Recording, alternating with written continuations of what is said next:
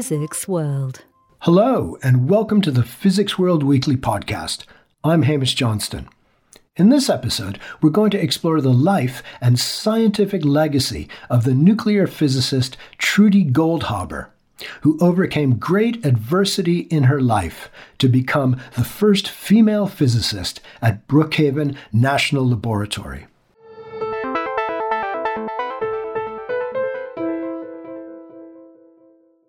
This podcast is sponsored by GNB KL Group, a world class manufacturer of vacuum hardware, including chambers, valves, and components. Make sure you watch their online game show, Will It Bloat, where they place everyday objects such as a hot dog, a chocolate Easter bunny, and even an air cylinder into a vacuum chamber to see if they bloat. You can watch America's favorite vacuum show at www.vacuumchamber.com.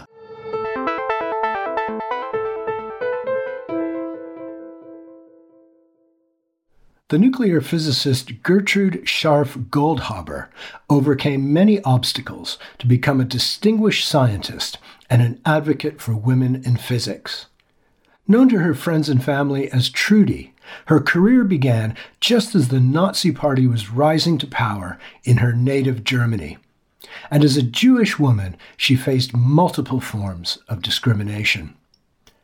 Trudy escaped Nazi Germany in 1935, arriving in the US in 1939 with her physicist husband Maurice Goldhaber.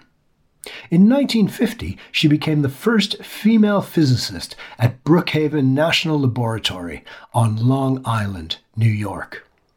There, she made important contributions to our understanding of nuclei and also sought stronger recognition for women in science.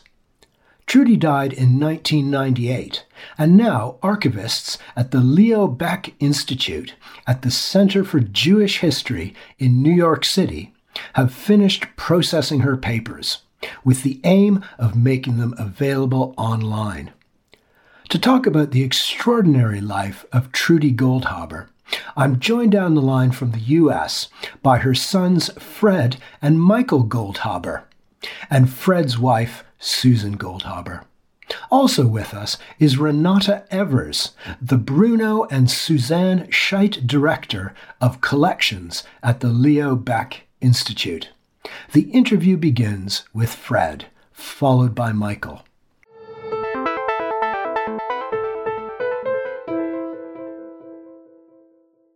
So, Fred, uh, Trudy was born in Germany in 1911.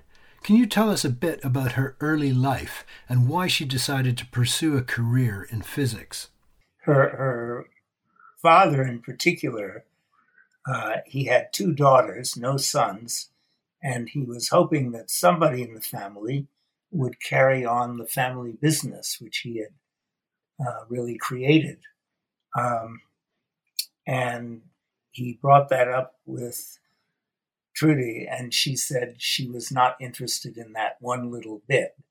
Um, she wanted to learn what the world was made of and not what uh, particular businesses were doing. Maybe I can jump in here. It was wholesaling what were known as colonial Kolonialwaren, which were uh, the types of agricultural products that came from colonies, not necessarily German colonies, but some colonies, which included things like rice. It was all food, rice, uh, cocoa, uh, sugar, and other such things. Okay, but Tr- Trudy wasn't interested in that, and it was the the, the, the greater the, the universe in physics that uh, that she she she wanted to uh, con- to devote her life to. That's right. I, I might add, um, she was born in Mannheim, uh, and some of her earliest memories came from World War One, uh, which started only three years after her birth, and uh, she then the the family moved to Munich when she was about seven or eight, after right after the war, um, and one of the experiences she had, I don't know how, how it influenced her exactly, but was seeing from her apartment window a battle between the um, communist groups that were trying to take over Germany after the war and what remained of the army. And uh, that was obviously a shocking thing to see. Um, she then went to a girls' high school uh, that was for the smartest girls in Munich, I guess. Uh, it was it was a relatively small public high school, and she was always at the top of her class, and that certainly uh, gave her confidence that she could go on into something like physics. And Michael, the, the, the Nazi Party rose to power as Trudy was doing her PhD. Well, what effect did this have on her and her family? I would imagine it was it was a very terrible effect. Her parents actually left Germany before Hitler rose to power and uh, managed to take a lot of their funds with them. Uh, but then uh, the for, for reasons that I find hard to understand. Her father, who was a very strong minded person, asked his two daughters, who were still in Germany, whether they would be willing to leave because uh, otherwise he couldn't support them. Um, and um, they both declined. I don't think they understood politics or, or the situation at all. So the f- parents returned to Germany and her father was quickly arrested and uh, put in jail somewhere. I'm really not sure where, um, and uh, was only allowed to to uh, get out of jail when he agreed to bring his money back to Germany. So he did that, and uh, again, for reasons I don't really understand, my mother, who had learned to drive against her father's will, came and picked him up from the prison, wherever it was, and drove him by night back to Munich, which she said he was very grateful for and therefore was happy why that he had learned to drive. I'm really not sure why such secrecy was needed, but uh, for some reason that's what happened. And then in her continued university career, although she uh, managed to get a PhD summa cum laude, uh, she nonetheless uh, was boycotted by the other students and the professors in terms of any kind of informal interchange, except for one professor who was Arnold Sommerfeld. And he was one of the most famous physicists there, but he continued to be friendly to her. Uh, otherwise, it was very hard. I believe that uh, Trudy was actually the last Jewish student to receive uh, her PhD in Munich, and there was uh, there was effort by her advisor to downplay or even hide the fact of her Jewish heritage, um, and then subsequently, when she went to England, her life was made a bit more difficult by the fact that she actually had her PhD already because uh, there was more funding for immigrants who came as students still. So Susan Trudy completed her PhD in condensed matter physics with Walter Gerlach um, in 1935. And then, as, as you say, she went to the UK. Um, what was her time like uh, in the UK? Well, uh, I believe that she had significant financial uh, constraints because of not being able to take funds out of Germany. I don't know what funds she had at that point. Uh, she was without family there. She did know Maurice. Uh, they had met as students in Berlin, uh, uh as was the um, pattern in Germany and in some European countries. Students spent a semester or two at a different university from their home university. And she had met Maurice. They had uh, gotten to know each other. And I don't know if he had any influence on her coming to England. But um, because she had limited funds, um, she relied on her possession of a Leica camera, which she sold. To my understanding, she sold at some point soon after she got to England. And uh, I heard that she survived uh, for rent and food on the proceeds from that camera. We always thought that was a, an incredibly um, important story and that it was unique. But I have since learned that this story was repeated many, many times. And the manufacturer, the head of the Leica company, who was not Jewish, realized early on that people who, Jews who left Germany, would have difficulty with money. And he actually put, made available to young people who were immigrating, emigrating from Germany, he put into their hands Leica hmm. cameras, wow. just like. And I read this story a few years ago. So this was not a one-off story. He was aware of the value of his camera, and he used that as a very noble deed. I think. Yes. Yeah to help young people. So um, perhaps more research is necessary into that story, but I did read it in print. Wow, that's that's interesting. So so Maurice is Maurice Goldhaber, and um, he and Trudy married in 1939, and they moved to the University of Illinois at Urbana Champaign, where Maurice had a position. Um, unfortunately, she was unable to work at the university because of, of, of some sort of anti nepotism rule. So, so Fred, how, how did she keep her physics career going um, in those years uh, at the University of Illinois? Well, she she wasn't getting any extra money, but uh, she worked in my father's lab, not particularly on things that he was working on, um, and during that time, she she found she did an experiment which showed something that hadn't been known before, although it certainly had been suspected.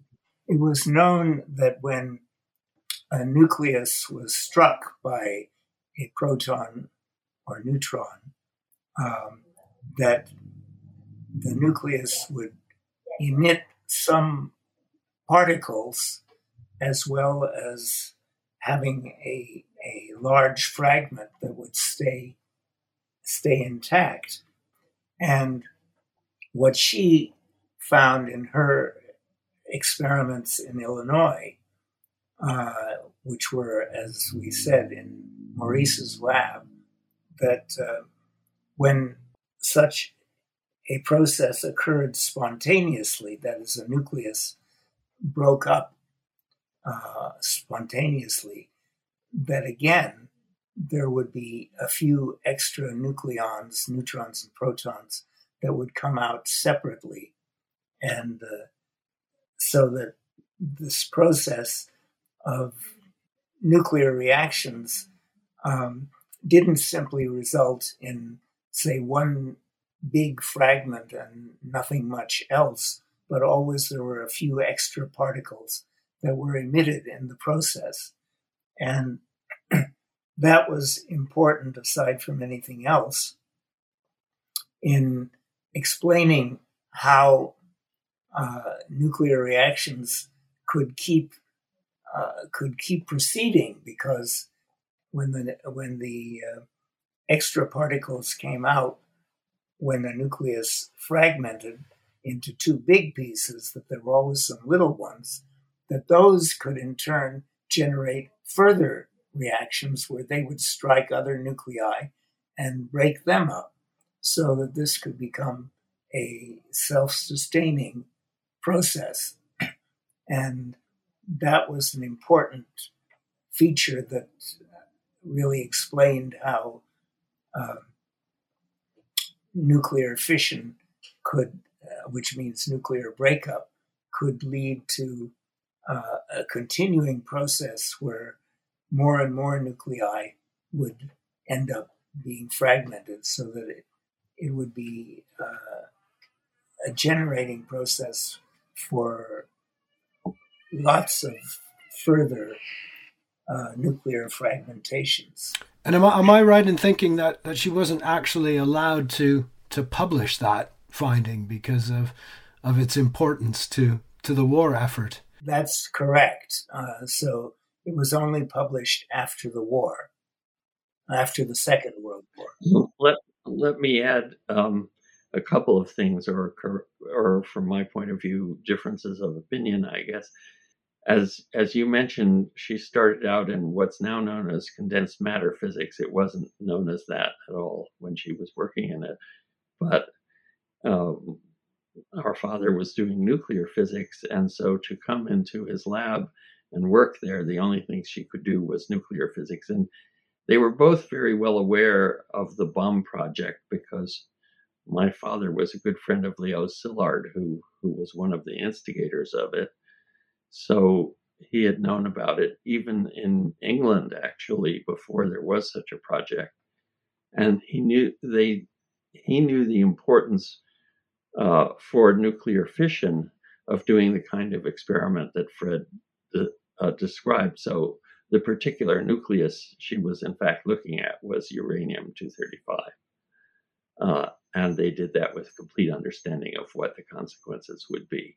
So, Michael, in 1950, Trudy and Maurice joined the staff of Brookhaven National Laboratory, which is on Long Island, just outside of New York, where they spent the rest of their careers.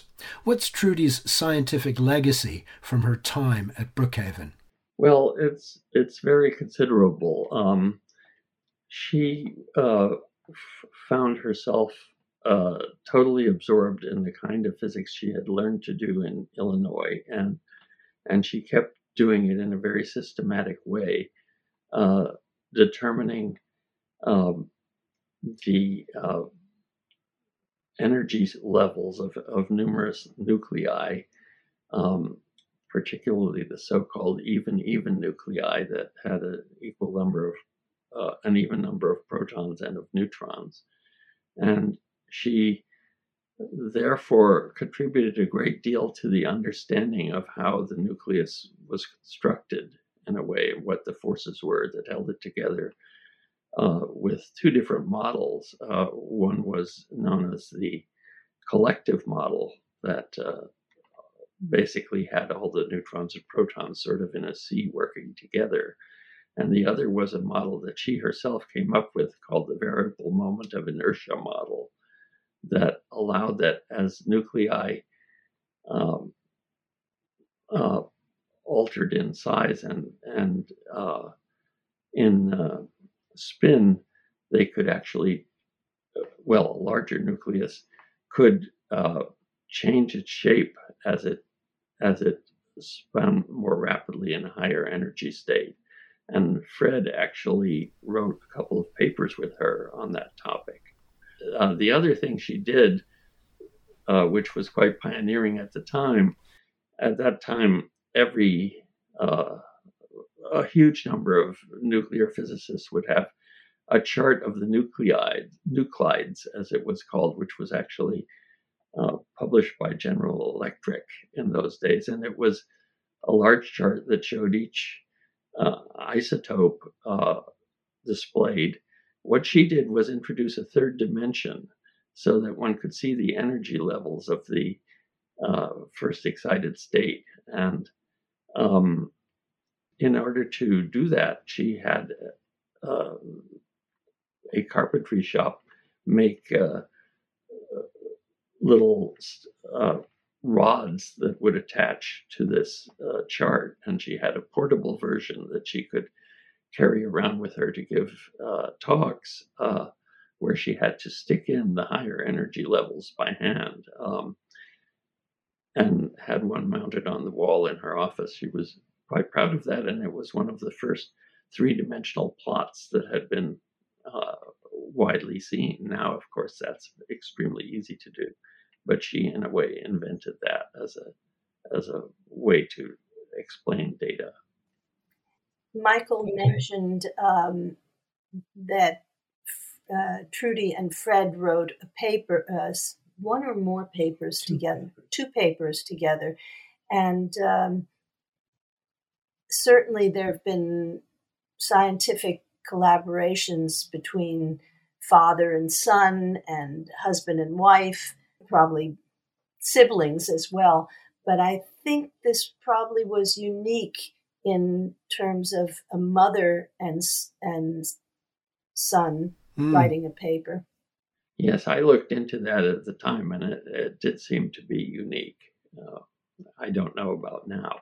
And and Michael, um, in in addition to to Trudy's um, contributions to uh, physics, um, she was also very very active in trying to get more women to, to, to study physics and see physics as a uh, as a career. Uh, she served on the American Physical Society's committee on the status of women. C- can you give us a, a feeling of um, you know h- how she viewed um, uh, women in physics? Well, um, you know, she was always very proud of being a woman in physics. That's certainly true.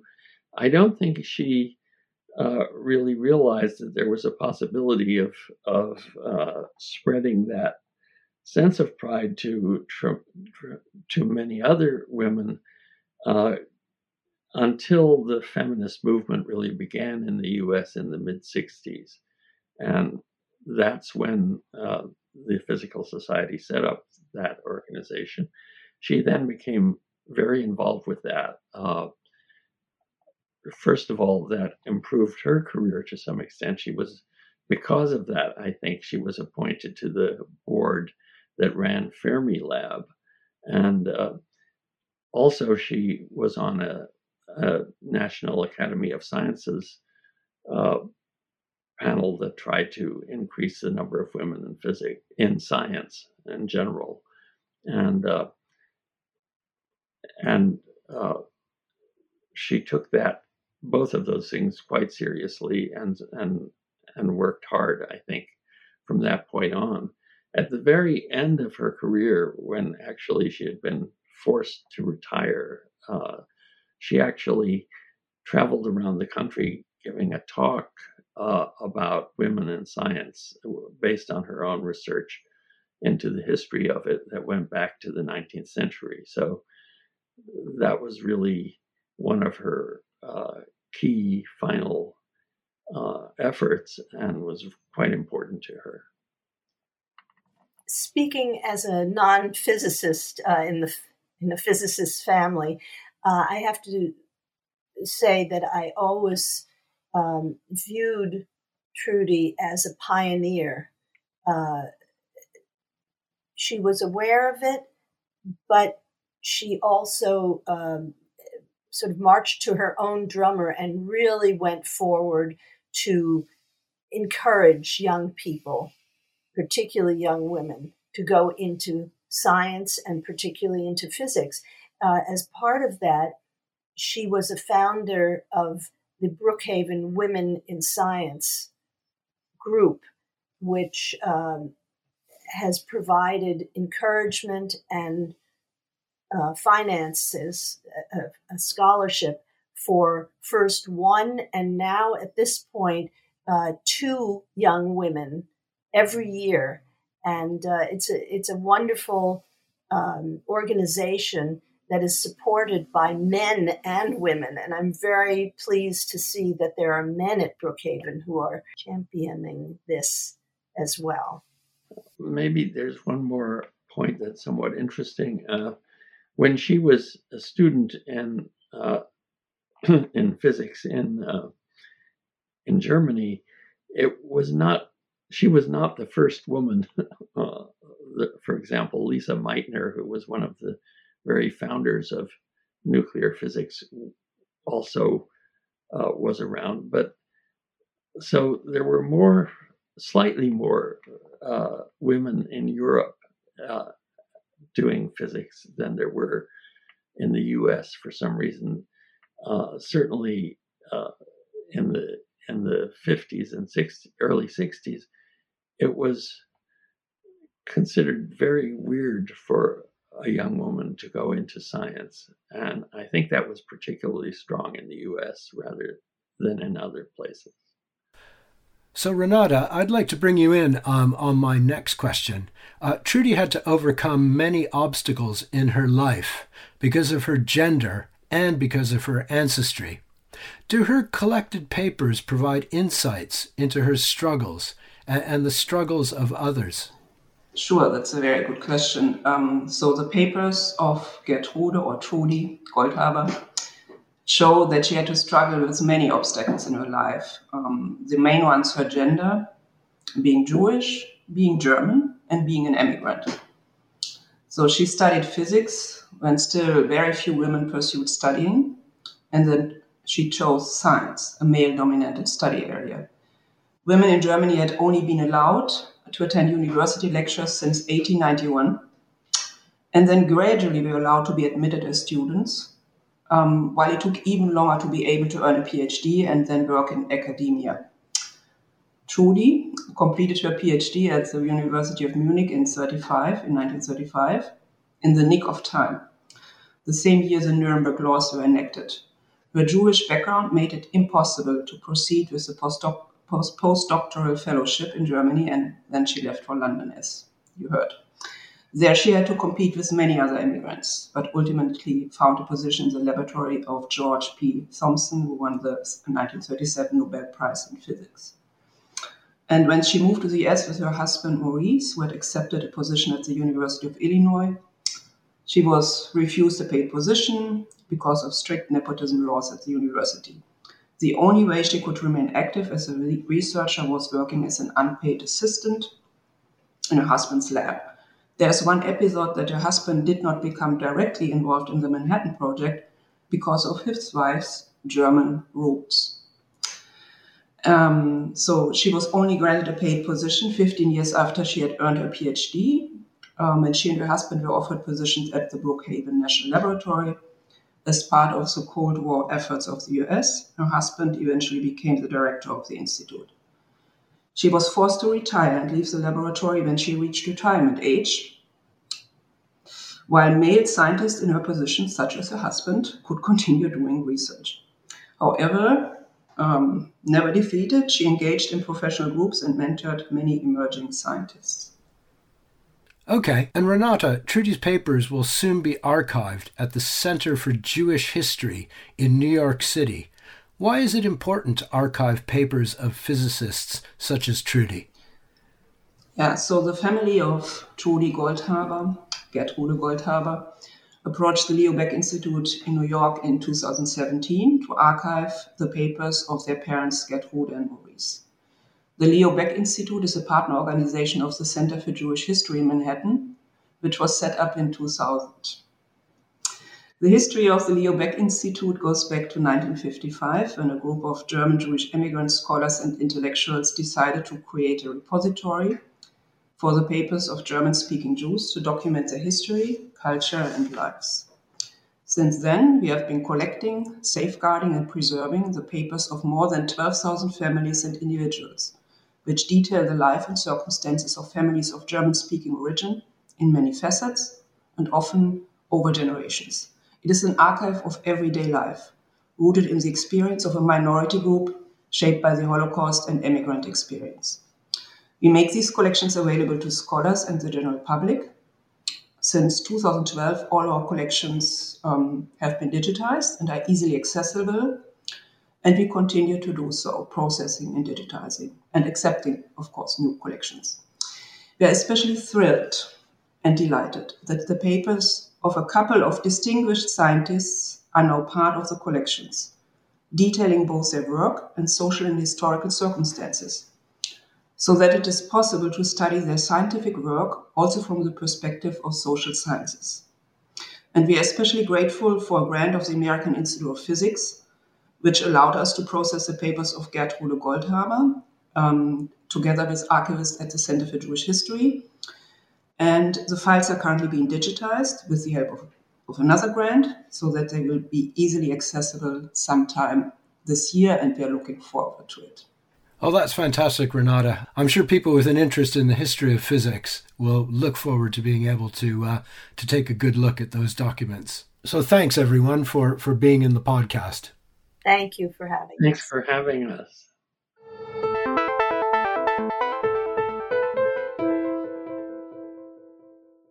I'm afraid that's all the time we have for this week's podcast, which is sponsored by GNBKL.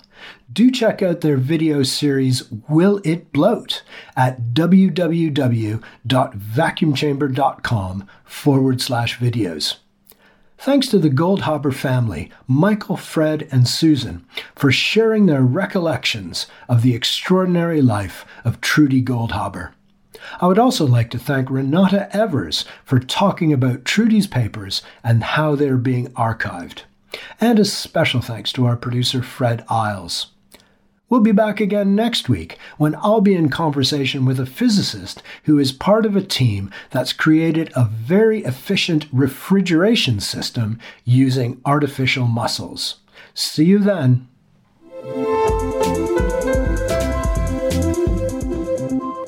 Physics World